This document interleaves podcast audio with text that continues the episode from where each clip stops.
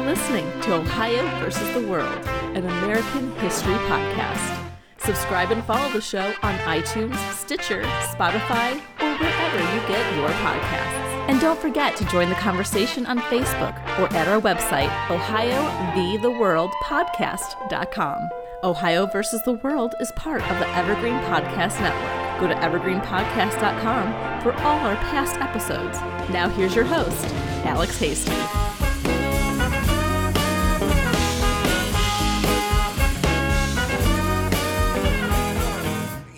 Welcome back. It's the season six finale, and we've got one of our best episodes ever for you. Special thanks to our friends at Evergreen Podcasts. Ohio V the World is part of the Evergreen Podcast Network. So thankful for their help this year. We look forward to rejoining the network in 2022. You can go to evergreenpodcast.com, listen to all 12 episodes from season 6, and go back and listen to our previous 90 episodes or whatever it is. As much as I like history, I'm an even bigger sports fan. Today we'll tell the bizarre, dangerous, and at times hilarious story of 10 Cent Beer Night, a Tuesday night baseball game on the shores of Lake Erie between the Cleveland Indians and the Texas Rangers on June 4th, 1974. We'll speak with the people who were there 47 years ago the players, the umpires, the announcers, the beat writers, and the photographers. We've been given these amazing interviews to tell the story accurately from the people who lived it. There's not a proper history anywhere of this truly infamous evening at the cavernous Cleveland Municipal Stadium. We've gone into every myth, we've looked at the inaccuracies that have been perpetuated by this event, because a game that was attended by 25,000 Clevelanders over the years, that number has grown now to like a quarter million people who claim they've attended 10 cent beer night. We'll provide you with an oral history. I'm only going to serve to frame the characters, help you understand what Cleveland and the United States were like in the summer of 1974. It was not a great summer in our country's history, but mostly we'll stay out of the way. I recently read the great young historian Garrett Graff's book, The Only Plane in the Sky An Oral History of 9 11, over the 20th anniversary on vacation, I strongly recommend it. Graff you know, serves sparingly as a narrator. Lets the Americans that lived through that horrible day tell the story. Also inspired by the uh, ESPN 30 for 30 many years ago by Brett Morgen, entitled June 17, 1994. Another excellent oral history of a truly emotional day in American history, not just in sport. But our season finale and oral history of 10 Cent Beer Night won't be as serious as those movies and books. That's fine, we all need a laugh. Let's play ball. It's episode 12 Ohio versus Beer. Short of the National Guard, I'm not sure what would handle this crowd right now. It is, The unbelievable thing is people keep jumping out of the stands after they see what's going on. oh, this is absolute tragedy. I'm surprised that the police from the city of Cleveland have not been called here. So we have the makings of a pretty good riot. We have a pretty good riot.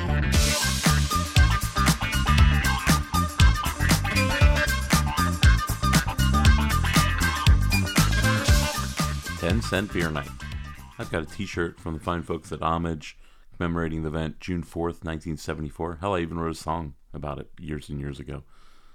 With the baseball playoffs upon us, both Ohio teams missed this year, actually. You gotta know, I'm a huge baseball fan. The Hasties root for all Ohio teams, but the family baseball team has been the St. Louis Cardinals since the early 1960s.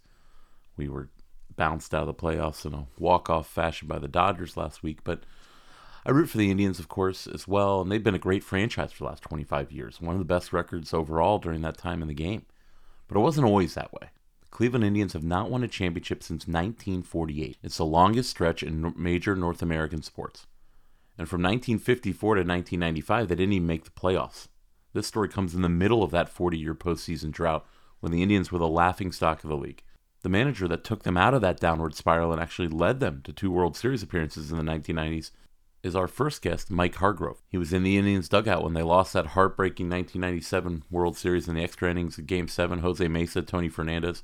Sorry to bring it up, Cleveland fans. But Mike was actually a rookie, actually American League Rookie of the Year in 1974 for the Texas Rangers. And it was the Rangers who came to town that infamous night in June of 74. Hargrove would find himself in the middle of the action that night. Mike was asked if he was surprised to learn that it was a full moon that Tuesday night on the North Coast. No, I wouldn't have surprised. I wouldn't have been surprised. Yeah. I mean, I'm gonna tell you the truth. If somebody had driven an army tank out on that field that night, it wouldn't have surprised me. yeah, you know, I mean, everybody had long hair. Then there was a few guys looked like werewolves that night too. So We're just going to introduce the entire cast of characters for this episode because once we start going, there's really not going to be much time to stop and talk about the interview subjects. Our second guest will be a voice recognizable to Cleveland sports fans the Indians, and then the Cavaliers play by play announcer Joe Tait. He's the voice of the Cavs for the first 40 years of their existence. I'll always remember him calling a LeBron dunk and going wham with the right hand. But Joe was there in the booth that night at Municipal Stadium. We'll hear his call of the riot, and he gave a really cool interview as well. Joe passed away uh, earlier this year after a long battle with cancer. Cleveland has not cornered the market on bad behavior. The bottom line, very simply, it was a stupid idea that never should have happened in the first place. We'll also hear from two of the four umpires that were on the field that night. Their crew, with along with the late Hall of Fame umpire Nestor Chylak, they had a challenging night to say the least, trying to keep that game moving. We hear from the home plate umpire that night, Larry McCoy, and then from the first base umpire, Joe Brinkman. They gave great insight into the history of baseball, not just 10 cent beer night in their interviews, but McCoy remembers a mysterious smoky haze covering the field when they came out for the opening pitch that night in Cleveland. When we walked out on the field that night, there was a smoky haze. It looked like smog. I didn't know anything about dope or anything, and I asked one of the guys, I said, What in the world, that sweet, sweet, sticky smell? Nick Bremigan, who's now deceased, told me, he said, Rock, you never smelled marijuana before? And I said, No, I never have. So there's already a layer of marijuana covering the ballpark. When I, when I think of my whole career, I think of I think of the 10 cent beer night being probably the most unique thing that ever happened. Different. Never seen it before. Hope to never see it again. Another thing I was involved with was the Pine Tar game, which was uh, I think everybody remembers that, even probably even more so than than uh, 10 cent beer night. But they were totally different situations, but but very unique situations. Besides Mike Hargrove, who gave such a great interview, we loved hearing from the Texas Rangers beat writer back in those days, author Mike Shropshire. Mike followed this new franchise, the Texas Rangers, in the 1970s. He was writing for the Dallas Morning News at the time. Mike's written for the Fort Worth Star Telegram. Uh, he's contributed to Sports Illustrated, Playboy magazine. And he has this kind of like gonzo Hunter S. Thompson style of sports writing, and it's on full display in his book, Seasons from Hell, about the early years of the Texas Rangers, who first moved from Washington, D.C. to the Dallas area in 1972. They were the Washington Senators prior to that. Esquire magazine listed his book, Seasons from Hell, as one of the 20 best baseball books of all time, and, and we agree it's a really fun read. And Mike is a real character, and he had himself a great time covering 10 cent beer night. I had to do this uh, seminar for a journalism class, and somebody said, uh, you know, you've been covering sporting events for uh, 130 years, and that what's the one that you remember most? And I said that uh, the Cleveland Beer Night Riot, and there's not a close second. Uh, I, I, came away with a whole different attitude about the Rust Belt in Cleveland and uh, the whole thing. I, I, said these these these folks are very real. They're genuine. Paul Tepley joined the show. He passed away back in 2018, but Paul was the photographer for the Cleveland Press. Cleveland, like most major cities, had two newspapers in the 1970s the Cleveland Press, which would close in the early 80s, succumbing to the plain dealer. But Paul was on the field that night and he took some amazing photos at 10 cent beer night. If there's a, a more frightening or bewildering feeling than standing in the middle of a riot, I don't know what it is. You know, I, I saw a picture of one guy, and I truthfully, the picture shows blood dripping down his cheek, you know. And I felt bad about that because I don't know how that guy got hurt. I don't know what he was doing. I don't know, but obviously from the picture, it looked like he did something wrong in order to get that, you know. And uh, I, I really never found out who the guy was.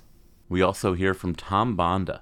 Tom is the son of the Indians' executive vice president at the time, Ted Bonda. Tom had some great insight into how 10 cent beer night happened, how the idea came about, the state of the franchise in the early 70s, and, and spoiler alert, it was not a good situation with the Indians. It's actually very surprising that the Indians didn't relocate.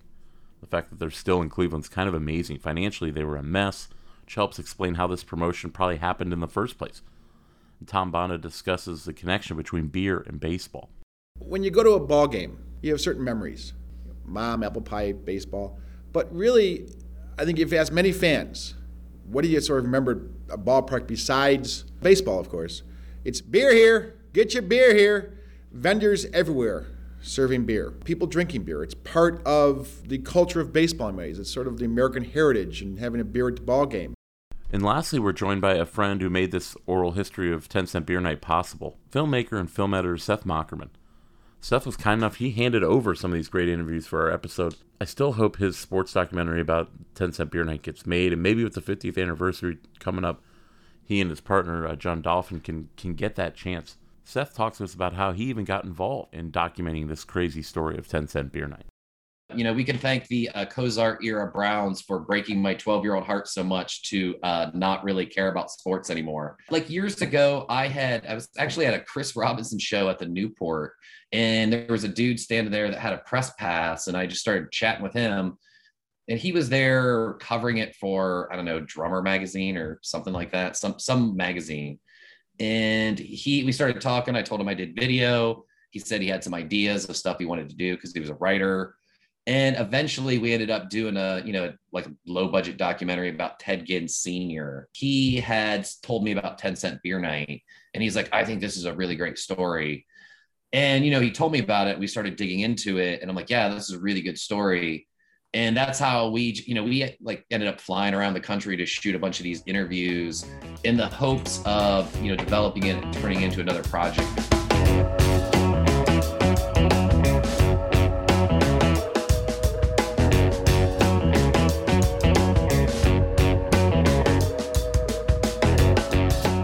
Seven persons were indicted today for trying to cover up the Watergate scandal. The accused included all four of President Nixon's former top advisors, the four men who at one time were closest to Mr. Nixon and held the positions of highest trust.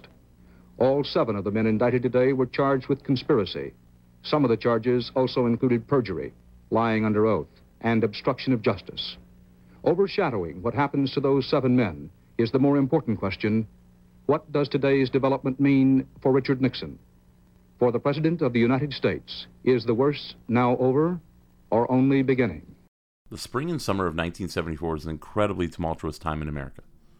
As the 1974 Indians were in Tucson, Arizona for spring training, the Watergate Seven, Nixon's closest advisors, including his Attorney General John Mitchell, are all indicted in federal court. The cover up had been exposed by men like White House counsel John Dean, John, an Ohio native himself, he joined us for our Watergate episode. It's actually our season four premiere episode back in 2019. Still one of my favorite episodes we've done. You can go find that Watergate episode. Uh, you can look on our website, OhioVTheWorldPodcast.com. Scroll down on your iTunes or Stitcher. Um, or you can always go to our page at evergreenpodcast.com. As we're part of the Evergreen Podcast Network and all of our past episodes. I think this is like our 89th or 90th episode, but they're all on there. Watergate cast a pall on the entire country in the spring of 1974. The, the walls were closing in on Nixon as members of his Republican Party began to call for his removal. But there's another problem in America that year the oil crisis. OPEC, the organization of major Middle Eastern oil producers, had closed exports of oil to the United States and other countries as a result of our support of Israel in the Yom Kippur War in late 1973. An already plunging economy was sent into a tailspin lines at gas stations, even if they had gas, and the price shot up four times in the matter of a week. It would be like us in the Midwest today paying eight or nine dollars a gallon. We're in an energy crisis now, and will be for some time to come. Until 1950, the United States could supply the energy needed. But in less than 25 years, we found ourselves in trouble. In 1968, natural gas consumption began exceeding new discoveries. By 1970, we imported one-third of our oil and gas. Then, in 1973, the big Middle East producers cut off oil shipments to major consuming countries. The price of foreign oil had jumped from 3 to $12 a barrel. No one was spared its impact. At the height of the embargo, half a million people were thrown out of work. The country was suffering from what economists called stagflation. Stagflation is when inflation is high, economic growth shrinks, and unemployment's high, all at the same time. It's kind of the worst of all worlds. By the summer of 74, the U.S. was beset by this crippling oil embargo, skyrocketing inflation that had staggered the economy, and a corrupt, scandal plagued president. As court ordered desegregation of schools spread across the country and white people continued leaving cities for the suburbs, there's deindustrialization and the loss of millions of blue collar jobs. All that had accelerated by the end of the Nixon administration. No United States city felt the sting of these things more than Cleveland, Ohio. Mike Shropshire, then a reporter for the Dallas Morning News, discusses the situation in Cleveland. We hear from the folks in the unemployment line those days. The Beer Night riot, it could only really have happened in the early 70s. Throughout the United States, there was sort of an anything goes type of um, environment, dope free love, and all these other things that we used to enjoy so much. Cleveland in 1974 was witnessing the sunset of the post war American industrial age. The factories were closing, the river had caught on fire, and you know, they were, the city itself was, I guess, sort of the poster child for the industrial depression. Municipal Stadium was really sort of symbolic of uh, what was going on in the, in the Rust Belt. It was vast and it was big and it was impressive and it was empty most nights. It was the perfect setting. People were saying, well, people are angry about losing their jobs, and so, and they say, well, this, the beer night thing was sort of a reflection of what was happening. But can't find jobs are part of today's other bad economic news. The unemployment rate soared to 8.2% nationwide last month. And in the lines today, few people were expressing any optimism about quick economic I'm, uh, recovery. Automotive assembler, and I've worked for General Motors for five years, and I've been unemployed since the 8th of November. I'm a waitress. How long have I been out of work? Since June the 20th of 73. What do you think about the president's proposals for uplifting the economy. You feel that they're going to help people like yourself get back to work quickly?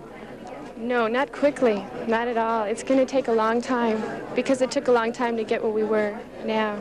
Have you ever seen it this bad? Yes, during the Depression. Cleveland was in deep trouble by 1974. In the 1970s, Cleveland lost 177,000 residents. That's nearly 25% of its population moved away, gone. 600 factories in Cleveland and Cuyahoga County had left in that decade. City Council had actually met in 74 to discuss declaring bankruptcy. It's a city that would ultimately default by 1977, and that's a story for a whole other day. The Indians were desperate for fans. So many of their fans were experiencing, you know, economic distress, or they were just flat out no longer in Cleveland. Ted Bonda, the new executive vice president of the Indians, was desperate for revenue. His son Tom Bonda talks to us about the city of Cleveland in the early 70s where he lived during this dark period in Cleveland's history. In order to really understand a lot of what happened in Cleveland, I think you have to understand where Cleveland was in the 1970s, early 1970s. Cleveland was not in great shape. There was very little happening in downtown Cleveland. People were leaving Cleveland quickly. We had a theater district called Playhouse Square. Today, I believe it is the second largest theater district in the country behind New York's Broadway. Back then, it was, it was scheduled to be torn down. They had actually written the city council to approve tearing down the theaters. The Indians, being in terrible, terrible shape, were looking for almost any promotion that they could have to draw people. They were averaging, I believe, around 6,000, 5,000 fans a night. It's not going to make it that way. They always had a big opening day, but after that, it can be very difficult.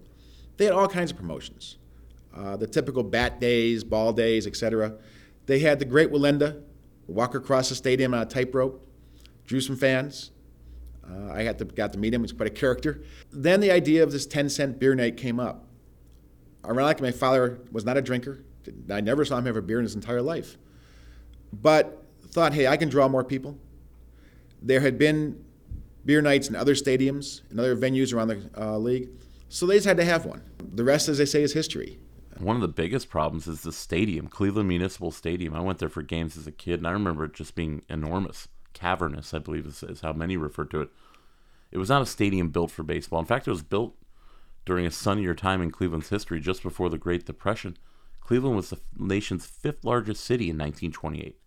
As the stadium was being built, it was part of Cleveland's attempt to try and get the Summer Olympic Games, the games that would eventually end up going to Los Angeles, but the stadium was a centerpiece of that ill fated bid.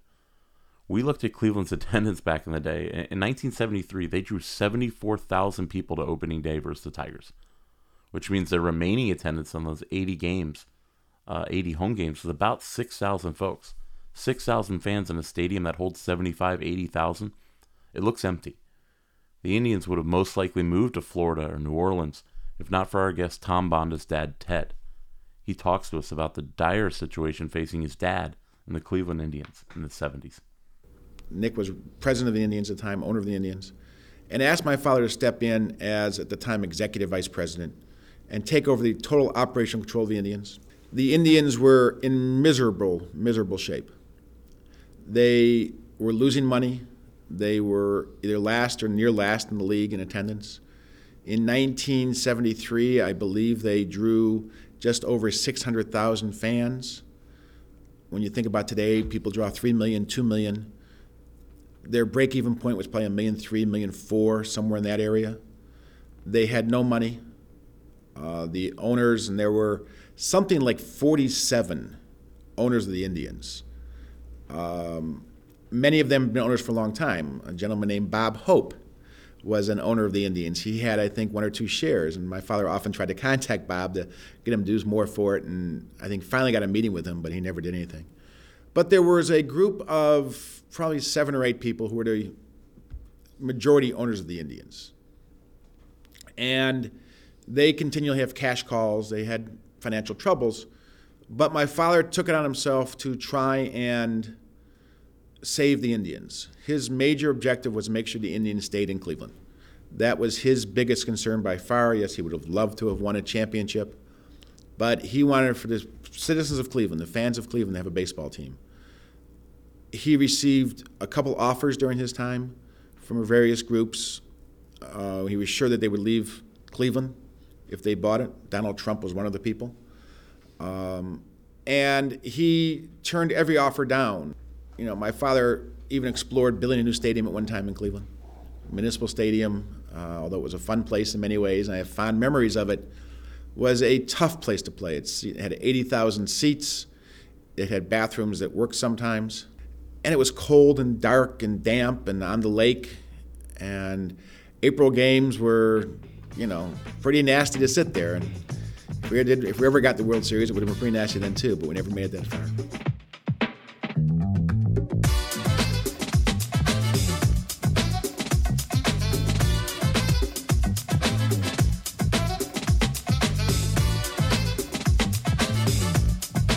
We shall begin our hearing by considering materials relevant to the question of presidential responsibility for the Watergate break in and its investigation by law enforcement agencies. Today, the committee starts consideration of the most awesome power constitutionally vested in the House of Representatives. The power of impeachment is one of those great checks and balances written in our Constitution. The House Judiciary Committee begins its impeachment hearings in May of 1974. At the end of that month, just a couple weeks later, the Indians had a series scheduled with the Texas Rangers. The Rangers had been terrible in their first couple years in Arlington, Texas. They had a good season going in 1974 under their new manager, the mercurial Billy Martin. Billy Martin was a great player for the Yankees in the 50s. He'd won four World Series championships with the Bronx Bombers before becoming a manager. He was a riot. Martin would be hired and fired five different times in New York as the Yankees manager during his love hate relationship with Ohio native and Yankees owner George Steinbrenner. This is before all those years in New York. In New York, they would hire Martin for a year or two, they'd fire him. A year or two later, they'd hire him again. But he'd spend a year and a half in Texas uh, before wearing out his welcome with ownership there. Rangers beat writer and author of Seasons in Hell about those years in Texas, Mike Shropshire talks to us about the Indians' opponent in 10 Cent Beer Night, the 1974 Texas Rangers. Uh, when Billy came in 1974, things changed. And Billy's, uh, what he did was he was living proof that attitude is everything. So in 1974, there was a, a new attitude on the Rangers. They had a, a, one really good pitcher, Ferguson Jenkins, that they brought in, and so suddenly they sort of reflected Martin's personality. There was a certain belligerence about the way that they played, and so they.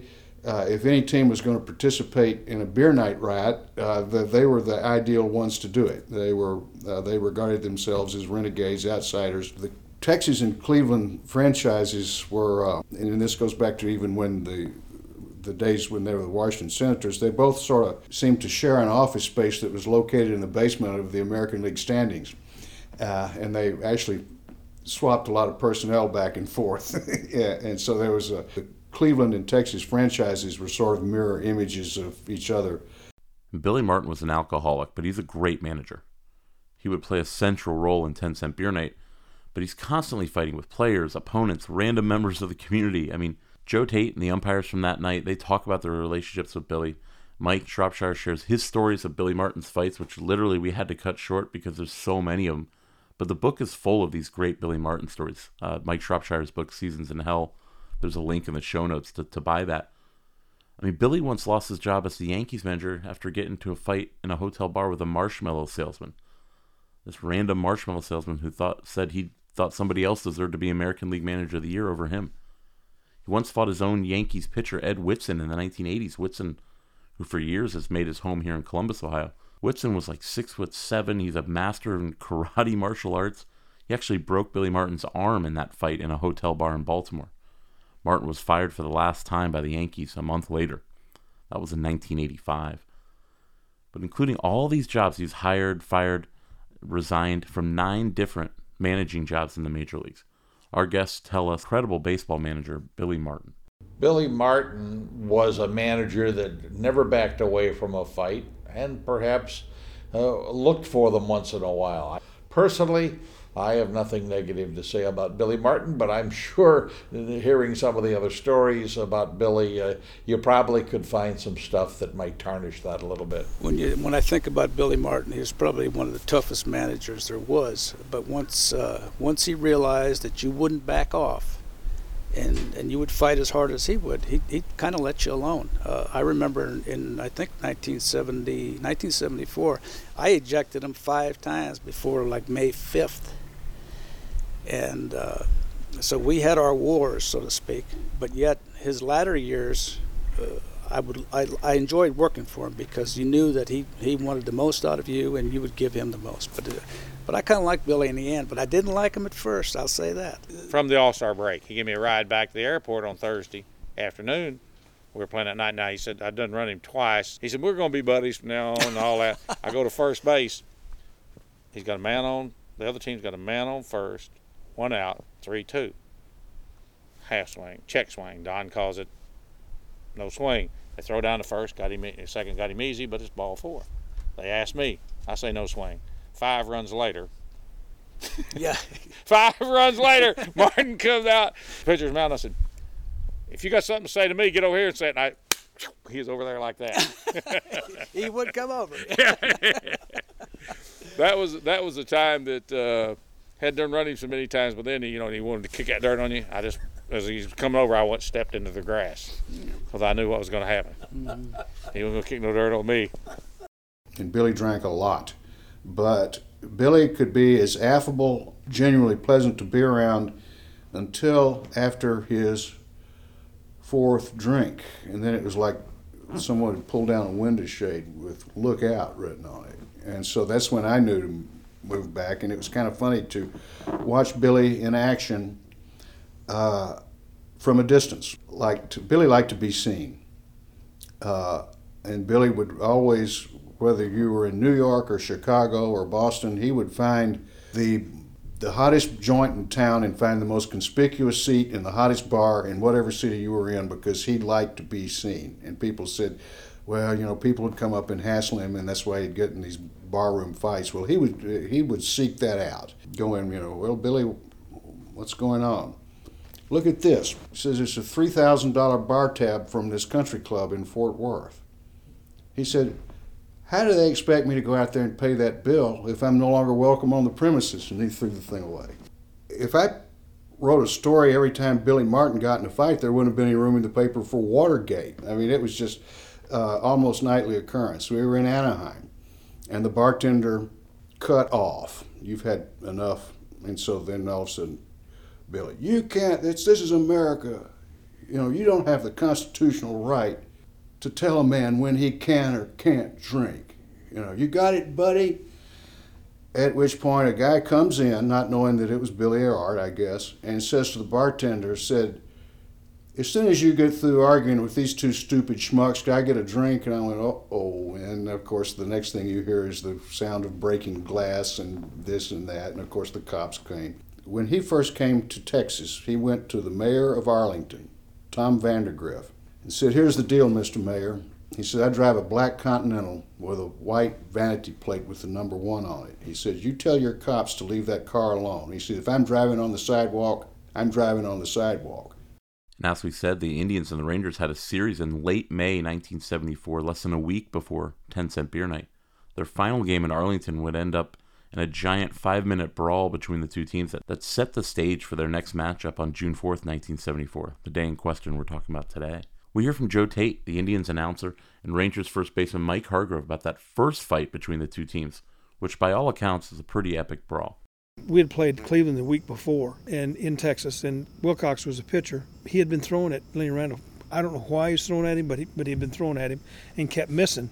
So Lenny Lenny's last at bat, Lenny uh, laid down a bunt down the first base line. Wilcox Milt came over to to feel the feel the, the bunt. He was probably three four foot. Lenny had to go out of his way to do this. Um, you know, three four foot uh, inside the line, bent over to pick it up, and then straightened up to go tag him, and Lenny just nailed him. I mean, just ran him straight over. That was kind of Lenny's way of saying you shouldn't be throwing at me, which I thought was pretty unique. I, yeah, I'd never thought about doing that. And you know, from that, then you know, there's a big brawl. Well, that's what Lenny did. Milt Wilcox was the pitcher, and uh, Lenny laid it down and went after Milt. Lenny made one fatal mistake. He kept running after he clobbered Wilcox ran into John Ellis, who was playing first base. That was like running into a uh, jackhammer because I think Ellis hit him about five times before Lenny even knew what happened. But then again, that was all part of the preceding activity that kind of set the stage for what happened in Cleveland a week later. Uh, about an inning later, maybe at the end of that inning, uh, Dave Dave Duncan was catching for the for the Indians, He's at the end of the dugout. I'll never forget looking over and seeing some fan yelling at him, and Dave turning around and pointing his finger. And when he did, the guy just poured a beer straight on his head and, and all down his face. And, and Dave had that long hair at that time, and it was it soaked him. And I thought, oh, that's not that's not good. if all the people you want to pour a beer on, Dave Duncan be the last guy I would uh, do that to. Then, of course, the Texas crowd got mad, and when the Indians left the field, they were pouring cups of beer on the Indians kind of a unscheduled prelude to what was going to happen in Cleveland for the rematch. That started it, uh, from what I've heard. Uh, the talk shows around town here in Cleveland uh, really played it up that the, the, the Rangers are coming back into town. Let's go show them what Clevelanders are made of, and they can't do this to our guys. And and uh, and got it got it going. And they just happened to have 10 cent beer night at the same time, so it was like a perfect storm. We just were on a boat.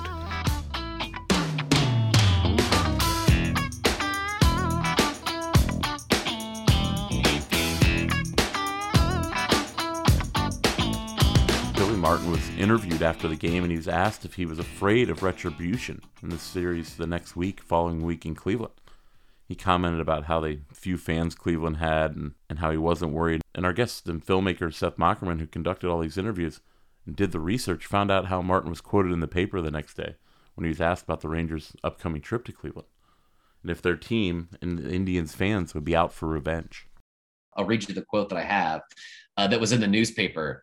I could give a expletive deleted less. That's all I said. that that's what's quoted in the newspaper. Uh, I should probably look up online to find out what the expletive was, but like, I'm, you know, I'm sure we could all imagine what it would be. The Cleveland media, the newspapers, the sports radio personality Pete Franklin, they all latched onto this rivalry in Cleveland and the way that Rangers fans had treated the tribe. They spent a week firing up Northeast Ohio for this Rangers Indians game set for Tuesday, June 4th. The great bunt down the first baseline, I think, uh, you know, a lot of people subsequently have said, well, that was the, the catalyst that, that led to uh, what happened at the beer night thing. Disc jockey in Cleveland uh, had kind of been sort of whipping up the fans' enthusiasm. You know, there's some kind of shtick, but let's get back at these Rangers. And but the mood of the crowd was such that uh, that it was really anti-Ranger. You know, because they'd boo every time a Ranger would come up to bat. And with all the stuff that was written, you know, you just you had to feel and be ready for something to happen. I didn't know if there'd be a fight, you know, I don't know. Mike Shropshire arrived Tuesday afternoon to cover the game, and he knew things were a little different. Then again, the 70s were a little different. Mike Shropshire lands in Cleveland, gets on the rapid to downtown. 10 cent beer night starting a little early for some folks in Cleveland. Came into the Hopkins Airport and then took a commuter train directly into downtown Cleveland. And with each stop, more and more fans were climbing onto the to the commuter train. They were primed and loaded for this beer night thing, and I noticed that a lot of them were already in really good shape for this. In fact, a guy offered me a swig from his bottle of Crown Royal that he was drinking there on the train, and I took the swig too, because nice guy you know, I didn't want to offend him. it was my intuition that this was going to be kind of a special night. And in fact, I was kind of thinking at the time more like they were coming home from a beer night, right, or, you know, rather than on the way to it. Welcome to Anthology of Heroes, the podcast that explores the most pivotal moments of history through the eyes of those who lived it. In this podcast, we don't spend our time recounting facts and dates. Instead, we follow in the footsteps of national heroes, kings, or ordinary people who lived and breathed the moments that shaped our world. We're not hemmed in by eras, borders, or religions. Instead, we seek out the tales of those who defied the odds and fought passionately for their beliefs. Whether they're right or wrong is up to you to decide. From Vercingetorix's doomed rebellion against Rome, to Osceola's unshakable war against the USA, all the way up to the inspiring Sobibor concentration camp uprising in World War II, each episode is an immersive listening experience, blending music and sound effects to really draw you into the story. Our episodes go for about 45 minutes, making them perfect for your commute, and are crafted using a wealth of historical sources, which I list on our website if you want to learn more. I'm the host, Elliot Gates, and I'm thrilled to have you joining me as we uncover history's hidden gems and illuminate the faded pages of our past. Look out for the Anthology of Heroes podcast on Spotify, Apple Music, or anywhere else you get your podcasts from. It was a really hot, muggy night on the lake. Number of the interviewees mentioned how hot it was. Seth asked Mike Hargrove, the great former Indians manager, if he had one word to describe 10 Cent Beer Night when I think back and, and, and recall ten cent beer night, I mean the one the one you know the one word that that uh, keeps coming back to me is is uh, scary. I mean it was it was uh, it wasn't it wasn't frightening or scary while it was happening, you know. And I'm talking about when the fans came out on the field, um, because you're you're so into what's going on and, and trying to help other people and look for help. Um, it wasn't scary then, but it was when, when I got into the dugout, when I got into the dugout and walking back to the to the clubhouse, it was scary. I mean, it was really scary. I mean, people don't realize the severity of it all. That uh, that you know that we you know we had an umpire. I think it was an umpire. Nestor Chylak had his had his uh, hand split open by a thrown chair. Somebody could have gotten seriously seriously hurt. Not just players, but but but a fan too. And and I mean, it was that that sort of intensity, that sort of uh, of adrenaline flowing. When you're in the middle of it, it, it's it's you're in the middle of it. But when you got away from it and got back to where you were relatively safe, uh, the, the enormity of it all hit, and and it was uh, it was scary. So this plan was not executed with precision by the Indians promotions department. I believe the 10 cent beer night's the reason I've personally never been allowed to order more than two drinks at any sporting event in my life. It's always two drinks, and they're incredibly rigid with that policy all over the country and I've been to every kind of professional sporting event across this great nation. Two drinks, always two drinks. I blame all of this on 10 cent beer night when they were giving away Stroh's, an old timey cheap beer, for a dime. Yeah, it was definitely Stroh's. There's there's some photos of a dude running, waving his arms up straight towards the outfield wall, and a cop's chasing him. You can see the Stroh's beer truck outside the uh, outfield. At 10 cent beer night, they had a they could buy six beers at a time, but throughout the course of the game, there was no limit to how many times you could come up and buy it. Six beers, six beers for a visit. Why even have a limit at that point? 25,000 fans showed up to Cleveland Municipal Stadium. That's about five times their normal crowd. Larry McCoy, the umpire, already told us about the cloud of smoke on the field, and things got off to an inauspicious start. The first inning, a woman ran on the field, and 10 cent beer night was underway. Well, I just had totally forgotten about that woman running out there, and uh, she did, and had to be escorted off.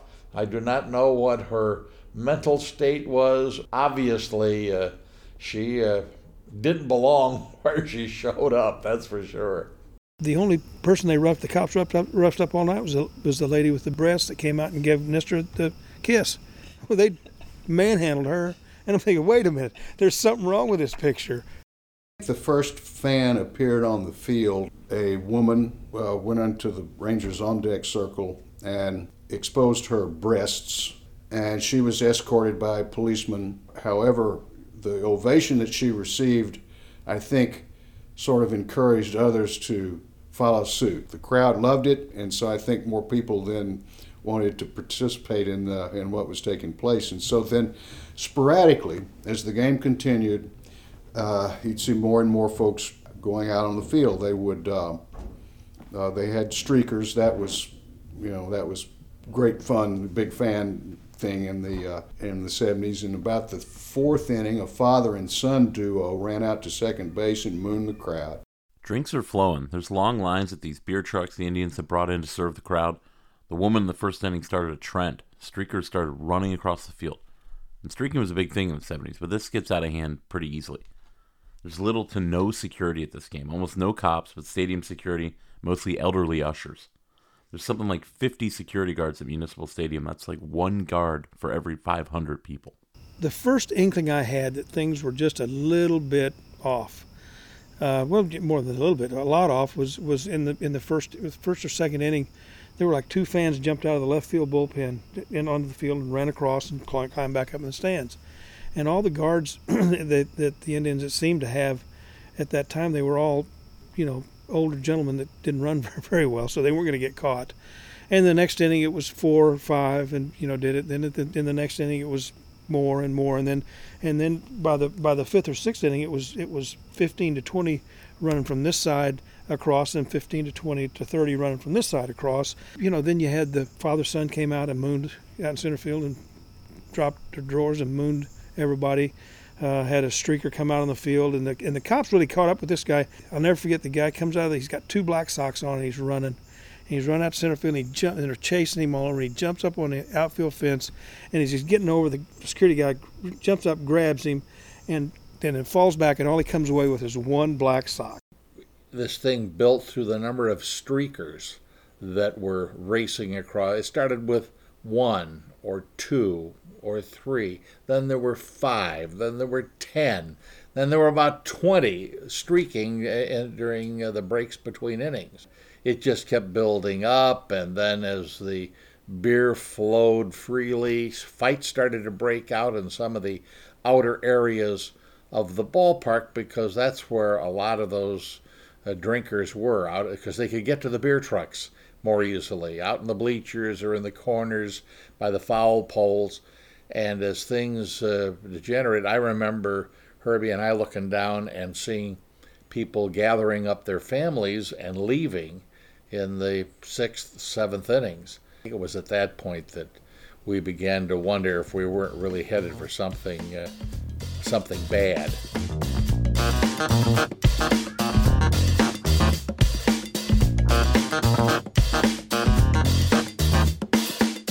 Rangers jump out to an early lead The third or fourth inning, the line is so long at one of the beer trucks.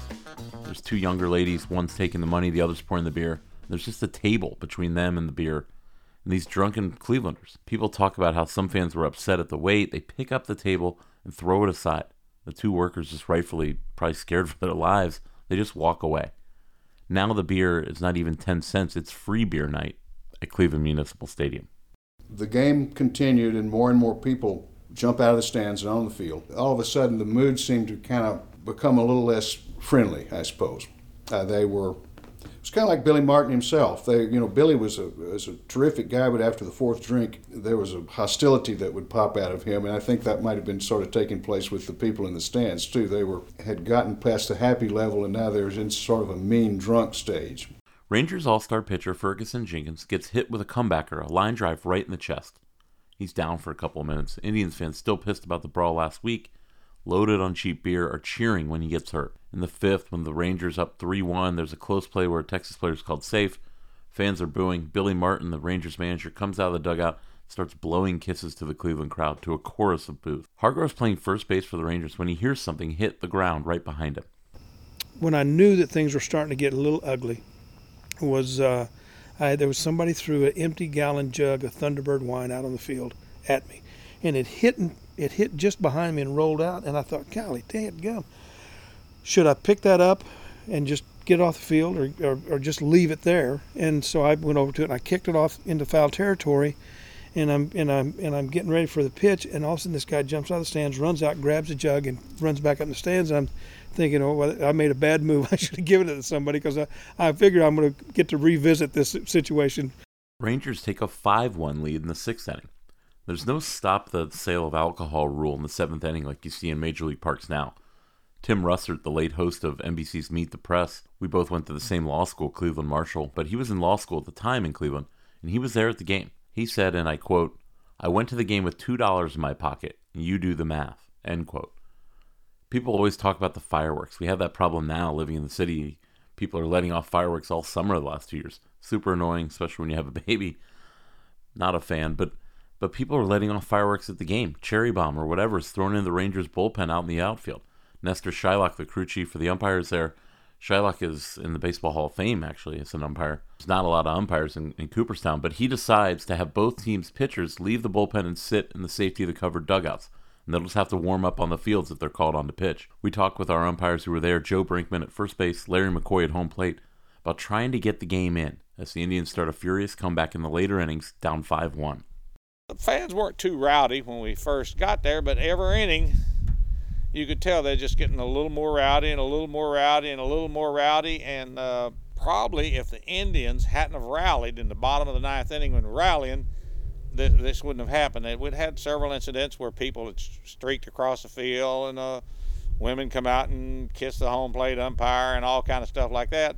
But most of it was, you know, fairly harmless. I know I spoke with Nestor a couple times, and uh, he says we should we should be able to get this in. That was really it. it. I was thinking to myself, I said, if McCoy would call a few more strikes, we'd get the hell out of here. You know, I believe have... I was at the home plate because I remember the game. I thought, oh crap! I remember thinking just Throw what we need is a tied ball game. You know, they they, they were rallying when yeah. this happened. They yeah. were rallying. And it ended up tied. As the game goes into the ninth, the Rangers lead five three. Texas goes down 1 2 3 in the top half of the ninth, and the bottom of the ninth begins, and the Indians are rallying. They make the score 5 4. They load the bases. A sac fly makes it 5 5.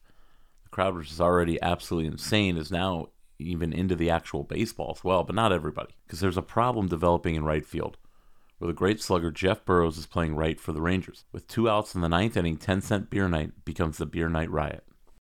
Most of the fans were pouring out uh, from the the right field, which was actually the best way to get there because the fence was lower out there. And so Jeff Burroughs, the Rangers' right fielder, was sort of then became the, the basic target of the uh, of the fans' attention. And Jeff, uh, who was the American League MVP that season, and he was the kind of fellow that Beach Boys used to write songs about guys like him. He was laid back California, sort of a surfer boy, and it really took a lot to tick him off. He was California cool all the way. He, if anybody was going to be able to sort of stand up to what was going on out there and, and be good natured about it and not lose his head, it would have been Jeff. What set the whole thing off in the ninth inning, Jeff Burroughs was playing right field for the Texas Rangers, and some guys jumped down out of the stands and came up behind him and grabbed his hat and started to run back into the seats, and Burroughs gave chase. Now, at the old stadium, if you were in the third base dugout, your view of what was going on in the right field corner was impeded because of the crown of the field. And so Billy Martin lost sight of his right fielder. All he could see was this bunch of guys jumping over the wall down onto the field, and then Burroughs disappeared. And so Billy grabbed a bat and said, Let's go get Jeff. I, I knew that it was going to have a severe problem if we couldn't get him off the field. And uh, I was afraid when we tried to get him off the field, more were going to pour on, which is what eventually happened. And of course, it led to an altercation. And when the altercation started, here come uh, Billy Martin with his bat raised, Art Fowler with him, and three or four other guys with their with bats in their hands. And that's when you knew it was going to be a problem, one that couldn't be controlled. When they got out there, now people had really started pouring down on the field, and it started. To, it was going to be, in fact, it was a fight. They were actually when they got out there, they were fighting with. Uh, I don't want to call them fans. They weren't fans. They were fighting with drunken bums you know exactly. It was late in the ball game. I know that the, we, we had been ahead of the of the Indians, and they had the bases loaded or something, and and uh, we're getting ready to beat us. Some kids jumped out of the stands. They ran across the field, and Jeff Burroughs was playing right field. And when they got to him, they jumped up and started grabbing at him. You know, just you know, bugging him. And they grabbed his hat, and they were trying to grab his glove off his hand. And, and I saw that. Um, and so I and and then some more people jumped out out of the stands, and this great big guy jumped down off the the, the bullpen and started and when I saw that then I dropped my glove and took off for right field. This poor guy never saw me coming. Never did. And I got him real good as he was getting close to Jeff And uh, what was amazing is that I got him, and it took but three cops to, to, to handcuff him. That's when it got bad. Had the Indians players not come out and helped us, uh, it could have been a whole lot different story. And those that aren't involved in the melee Well, are running around. There's several hundred people on the field now. And the ball players have all banded together. The Rangers and the Indians, who were fighting each other last week, are now standing back to back down there, and I, I look down and now I see the Rangers now surging out on the field like the Third Cavalry, but instead of swords, they had baseball bats. Tom Hilgendorf's been hit on the head, and Hilge is in definite pain. He's bent over holding his head. Somebody hit Hilgendorf on the head, and he is going to be assisted back into the dugout. Oh, this is absolute tragedy. Absolute tragedy. Kenny Aspromonte saw that the Rangers were in trouble, vastly outnumbered, so he led his team out of the first base dugout into the right field corner. When they got out there, now both ball clubs were fighting back to back to get out of the corner and back into the first base dugout. And there were people lobbing things out of the upper deck down onto the field. Tommy Hilgendorf, a relief pitcher, was hit in the head, had his uh, skull split open by a piece of chair that somebody had thrown out of the upper deck. It was like a three-ring circus when you you you look over here and you miss what happened over there, and you look over there and the elephant did this over here, and you're just going back and forth. So I really can't pick out any specific incident where I actually saw something happen to somebody. When the Rangers start going out, I shot a picture of them going out carrying their bats with very determined looks on their faces, and I followed them out out toward right field. Big clatter of something falling, coming down. And I looked to my right, and it was only about six feet away from me to my right. Someone had- had to have thrown that folding chair out from the second deck. And that's how close it came to me, you know. So I said, well, I'll get away from the stands. I went, so I went farther out in the field and followed the team out there. Well, I've been in this business, Herb, and I know you have too, for over 20 years, and uh, I have never seen anything as disgusting as this. I haven't either. And I'll be perfectly honest with you, I just don't know what to say. I, don't sit here. Think, I don't think this game will continue, Joe. I would suppose the umpires are going to halt this game. I think there's a good chance that they will. The unbelievable thing is people keep jumping out of the stands after they see what's going on. Well, that shows you the complete lack of brain power on the parts of some people. There's no way I'm going to run out on the field if I see some baseball player waving a bat out there looking for somebody. This is tragic. Boy, I sure hope Hilgendorf hasn't been severely hurt. Now I see that he is walking under his own power and he's looking for the guy that belted him. And I would imagine, Joe, that Billy Martin is going to pull his team off the field and refuse to come back out.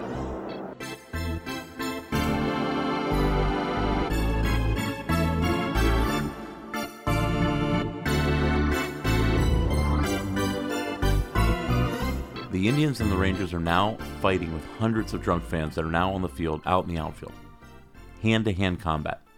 But if you listen to those clips of Joe Tait and Herb Score, you can hear the Indians organist playing what sounds like Take Me Out to the Ball Game and some other tunes. You hear fireworks, you hear fans yelling, but I couldn't stop focusing on that organ in the background. It's just so ridiculous with the scene that's playing out on the field. Our guest filmmaker Seth Mockerman, he noticed that too. some of the players did talk about there being fireworks thrown down. I know it was in some of the interviews, like, you know, they're down there and people throwing firecrackers at them.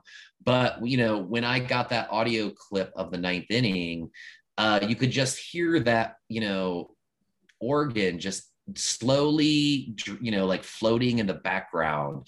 And it just adds this bizarre, surreal quality, you know, this carnival, carnival like atmosphere to this game with just like, you know, this happy, you know, uh, organ playing in the background. There is a quote that's from the organist, and he's talking about like, he started playing just as like you know he tried to do his part to restore order and normalcy to the game which you know at that point nothing's going back to normal Now, the whole thing is degenerated now into just.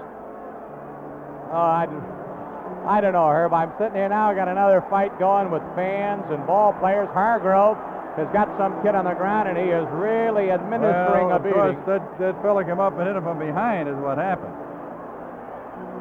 Boy, Hargrove really wants a piece of him, and I don't Duke blame him. Sims down there going at Yeah, Duke is in on it. Here we go again.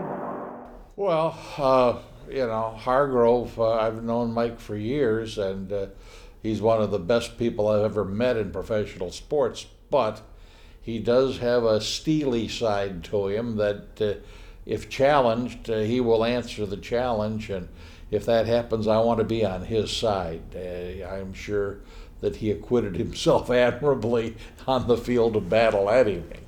We all retreated, and it was really a retreat. We came back into the into the infield on the mound, and uh, and I and I remember um, I remember looking up. I remember standing there, and there was a guy named Rusty Torres who played for the Indians, was standing next to me, and the bat that Billy had had in his hands all of a sudden lands at, in the dirt at my feet. Somebody had thrown it, and it was cracked. It was broken in half. It wasn't broken completely in half. It was broken in half enough that some you knew somebody had used it somewhere.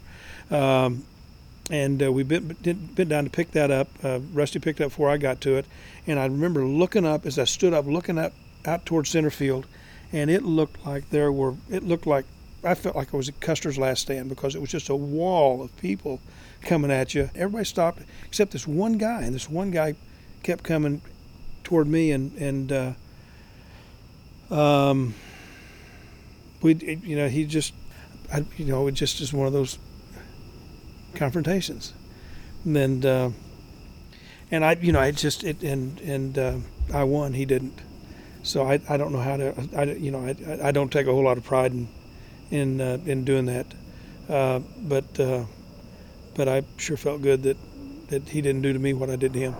I'm surprised that the police from the city of Cleveland have been called here. We have the makings of a pretty good riot. We have a pretty good riot. Yep, the game I really believe, or now will be called. The field, though, is just mobbed with people. And mob rule has taken. Well, they, they've stolen the bases. Well, the the security people they have here just are totally incapable of handling this crowd. They just, and I'm short of the National Guard. I'm not sure what would handle this crowd right now. It is just unbelievable, unbelievable. Yeah, Herb and I both uh, noted that there were some aged uh, ushers and a few security people. Uh, they had no chance to bring order out of chaos, and Herb mentioned it was a riotous situation. I said the same thing. Uh, in fact, I think I went so far as to say the National Guard should probably be called in to quell this riot. Well, I know from having talked to some Cleveland policemen after the fact that they were on patrol and were listening to the ball game on the radio, and uh, they heard those comments of the ninth, and they called into their respective headquarters and said, "We'd better get some people down to the ballpark. A riot has broken out." And that's when the cops came down and really did calm things down in a hurry. Slowly but surely now the field is starting to clear somewhat. Both ball clubs Almost have as gone many back. people go back in the seats, others jump down and take Yeah. their place. The bases are gone. The both teams are back into their respective dugouts. And I see Sammy Beach carrying the baseball, leaving the field. Apparently, he's been told by the umpires to get off the field. All right, here comes the announcement. The game has been declared a forfeit to the Texas Rangers. It'll go into the books as a nine to nothing forfeit. That is right. To the Texas Rangers. So the Indians battle back, tie the game in the ninth, and then the game is ruled forfeit. That's it. It's all over. The final score in a forfeit ruled by the umpires after a riot broke out here in the ninth inning after the Indians had tied the game 5 5. Final score in the books then will be Texas 9 and Cleveland nothing. Going into the ninth, tied the game at five, had the bases loaded with nobody out, And Nestor Chylak, the home plate umpire, I know later Herb and I talked to Nestor out in Oakland, and he said that he really wanted to end the ball game, uh, not forfeit, but he said he was standing at home plate hoping that things would calm down, and he said he felt something behind his right heel, a kind of a nudge at the back of his right shoe. And he turned and looked down, and there was a knife sticking on the ground right behind his shoe. And it was that point, it was, that's it, game, set, and match out of here. And uh, the umpires left the field.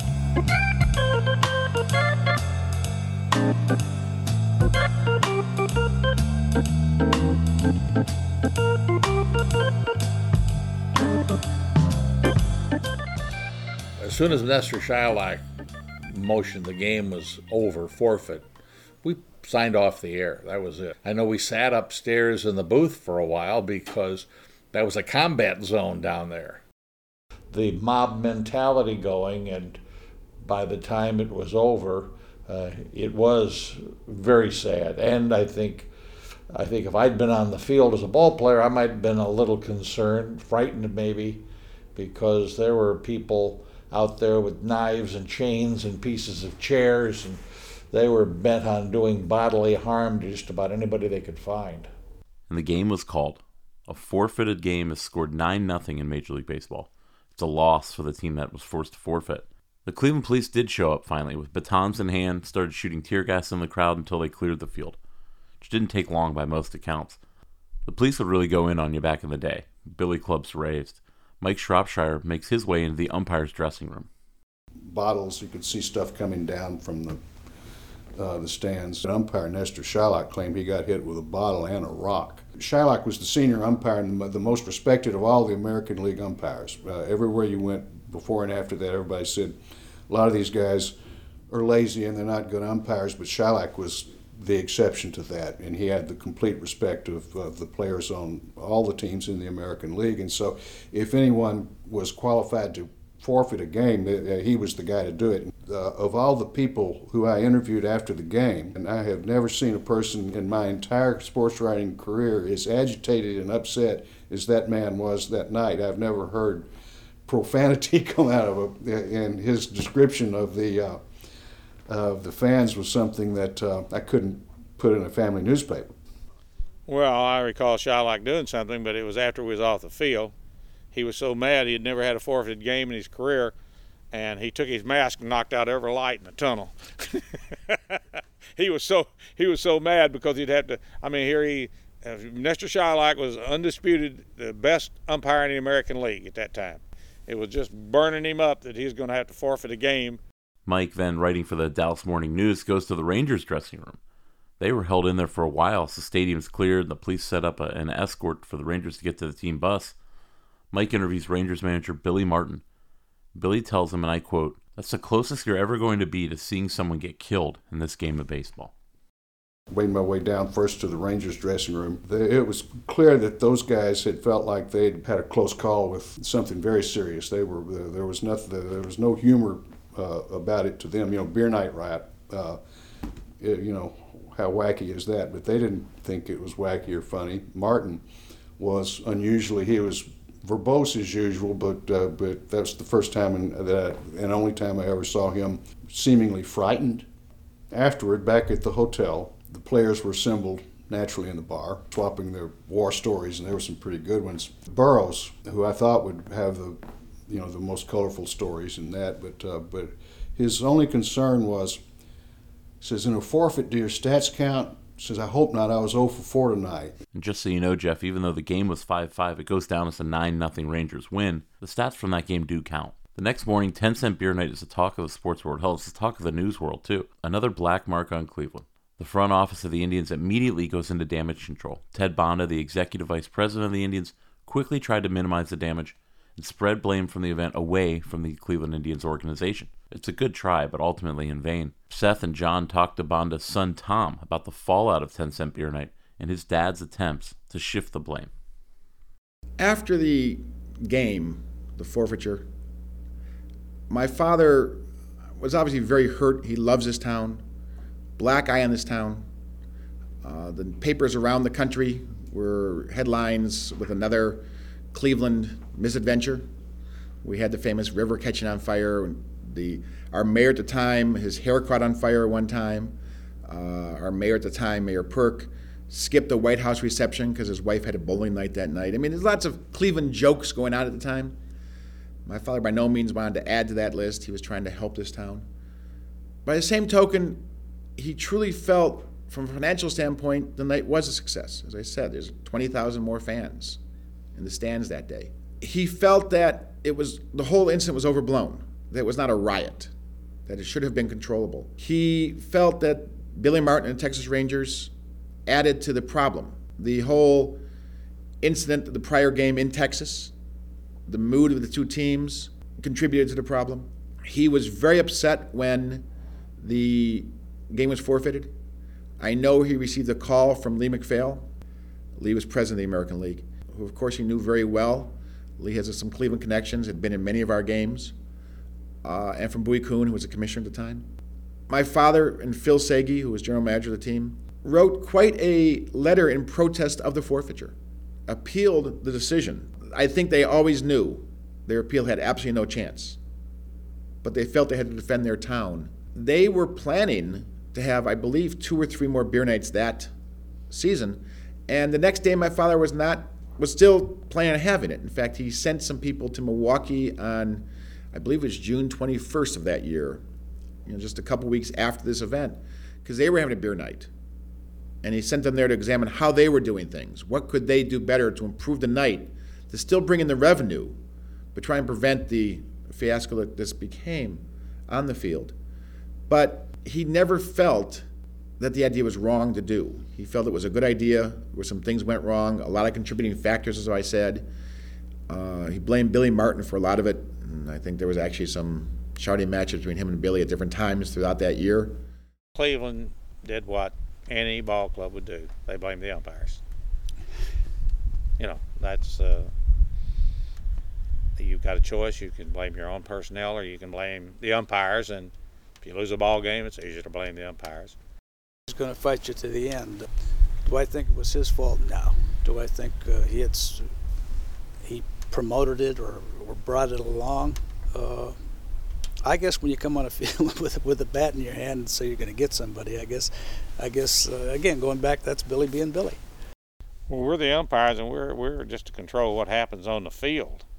And if anybody is going to warn the fans, it has to come from the people who run the Cleveland Indians organization. You know, they they need to call down and have the public announcer make an announcement. But I think a public announcement would just if they'd announced us not having any more streakers, I think would have had 10 times as many. You know what I'm saying?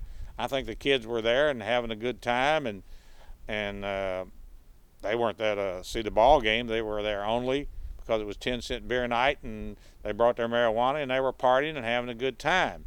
And when you have that many young people and uh, you tell them not to do something, well, a few of them are going to do it, and that's just the way life is. But uh, no, there's nothing that I see the umpires could have done differently.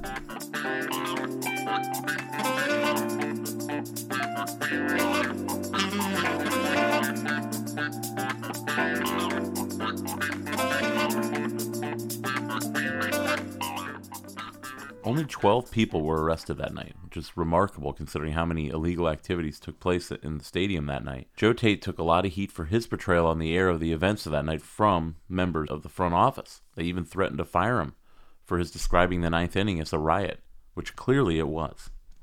The aftermath, when an element of the Indians' front office thought that I had overreacted in my commentary about what was going on and uh, even uh, thought perhaps I should have been relieved of my duties. One of the things that I had said on the air, because it was true, because at the old ballpark, anyone in the front office had to go by our booth to get out of there.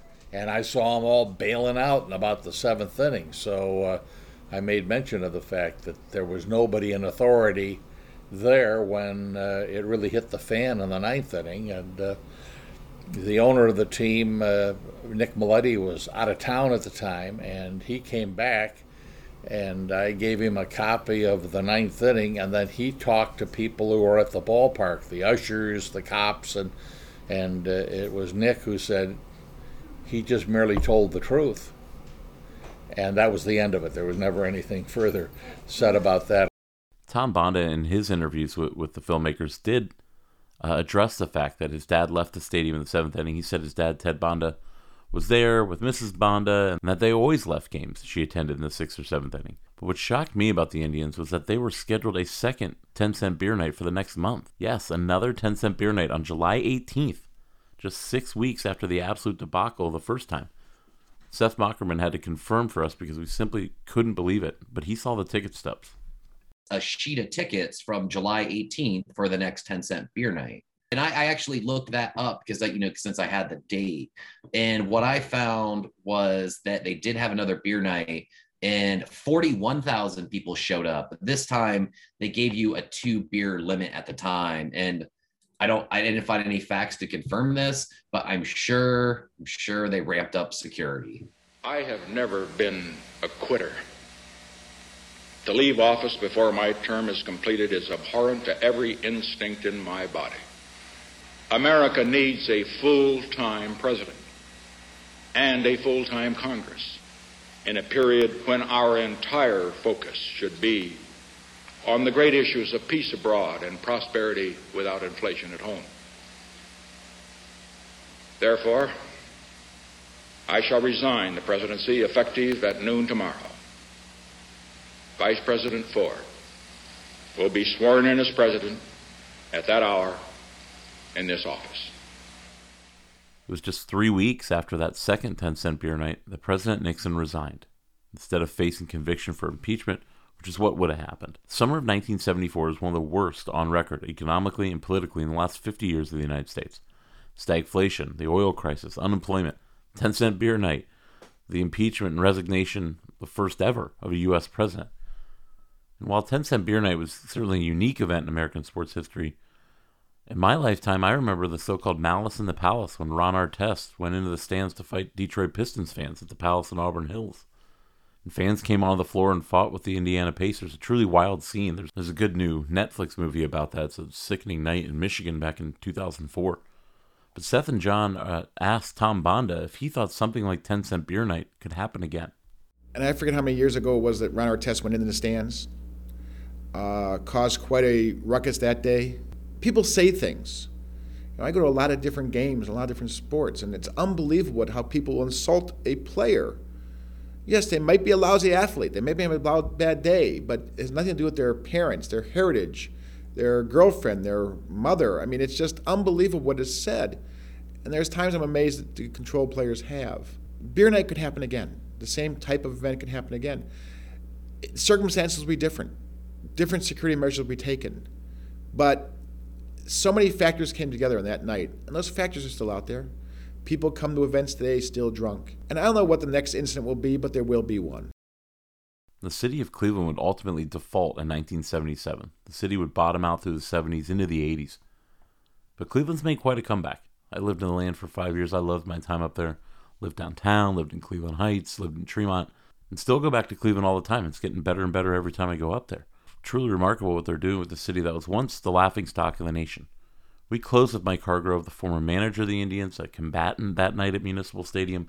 Mike was asked about, you know, people who think of the River Fire or 10 Cent Beer Night, how that defines Cleveland. Maybe they define Cleveland in the latter half of this 20th century, but that's not 21st century Cleveland. And I don't just say that because the Browns are awesome this year and fighting for an AFC championship, and Mike Hargrove agrees. There are so many good things that have happened in, th- in this city and to this city. For this city to be remembered as the city that that uh, had 10 cent beer night and the city that the river caught on fire, I think that you know that's that that was then. Uh, Cleveland has come a long, long way. You know, I like it. I'm proud to proud to say that I live in Ohio. I'm proud to say that I live in Cleveland, and I'm associated with the, with the city. There are so many good memories that I have uh, of my baseball career here, both as a player, a coach, and a manager. That 10 cent beer night, while it was memorable, you know, it may be the most memorable, but it certainly ranked down at the bottom.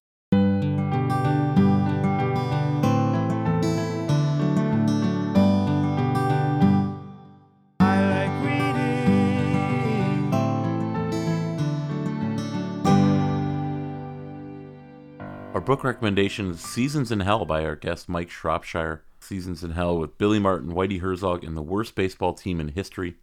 Again, Esquire magazine named it one of the top 20 baseball books of all time. And you can pick up Seasons in Hell uh, by clicking the link in the show notes to buy it. Great book. Thanks again to Evergreen Podcast. Thanks so much to Seth Mockerman, John Dauphin. Hope to see those guys pick this project up again. Uh, and special thanks to all our guests in season six. We think it was our best season ever. You can go back and listen to it. Go to evergreenpodcast.com or wherever you get your pods and go listen to any of these episodes from season six from 2021. We will be back next year. Uh, we've got t shirts for sale. If you want to get a Ohio v the World t shirt, uh, don't hesitate to email us at ohiovtheworld at gmail.com. Like us on Facebook, and we're on Instagram at Ohio v the World Podcast, or on Twitter. You can follow us at Ohio v the World. Tell your friends about the show and, and share this episode. If you listen on iTunes, there's an option to share this show. Just scroll down, post a link to the episode uh, from our website, OhioVTheWorldPodcast.com, Twitter, Facebook, whatever. Any Cleveland fans you know or any Cleveland haters, uh, we think people get a real kick out of this episode. So we put a lot of time and effort into the show, and it's great to have so many of you listening. The Indians will be history now. So next year they'll be known as the Cleveland Guardians, starting next spring. Here's hoping the Guardians can break the longest streak in North American major sports without a championship. That distinction belongs to the Cleveland baseball franchise, and it's been since 1948 since the Cleveland Indians, or now the Cleveland Guardians, have won a title. It was the Chicago Cubs who held that record 108 years before winning the World Series in 2016. They won in extra innings in Game 7 against, you guessed it, the Cleveland Indians, winning the title at Progressive Field, just blocks away from where the old Municipal Stadium used to stand. Thanks again for listening, guys. It's been an awesome year. Subscribe to the show. We'll see you next year on Ohio versus the World.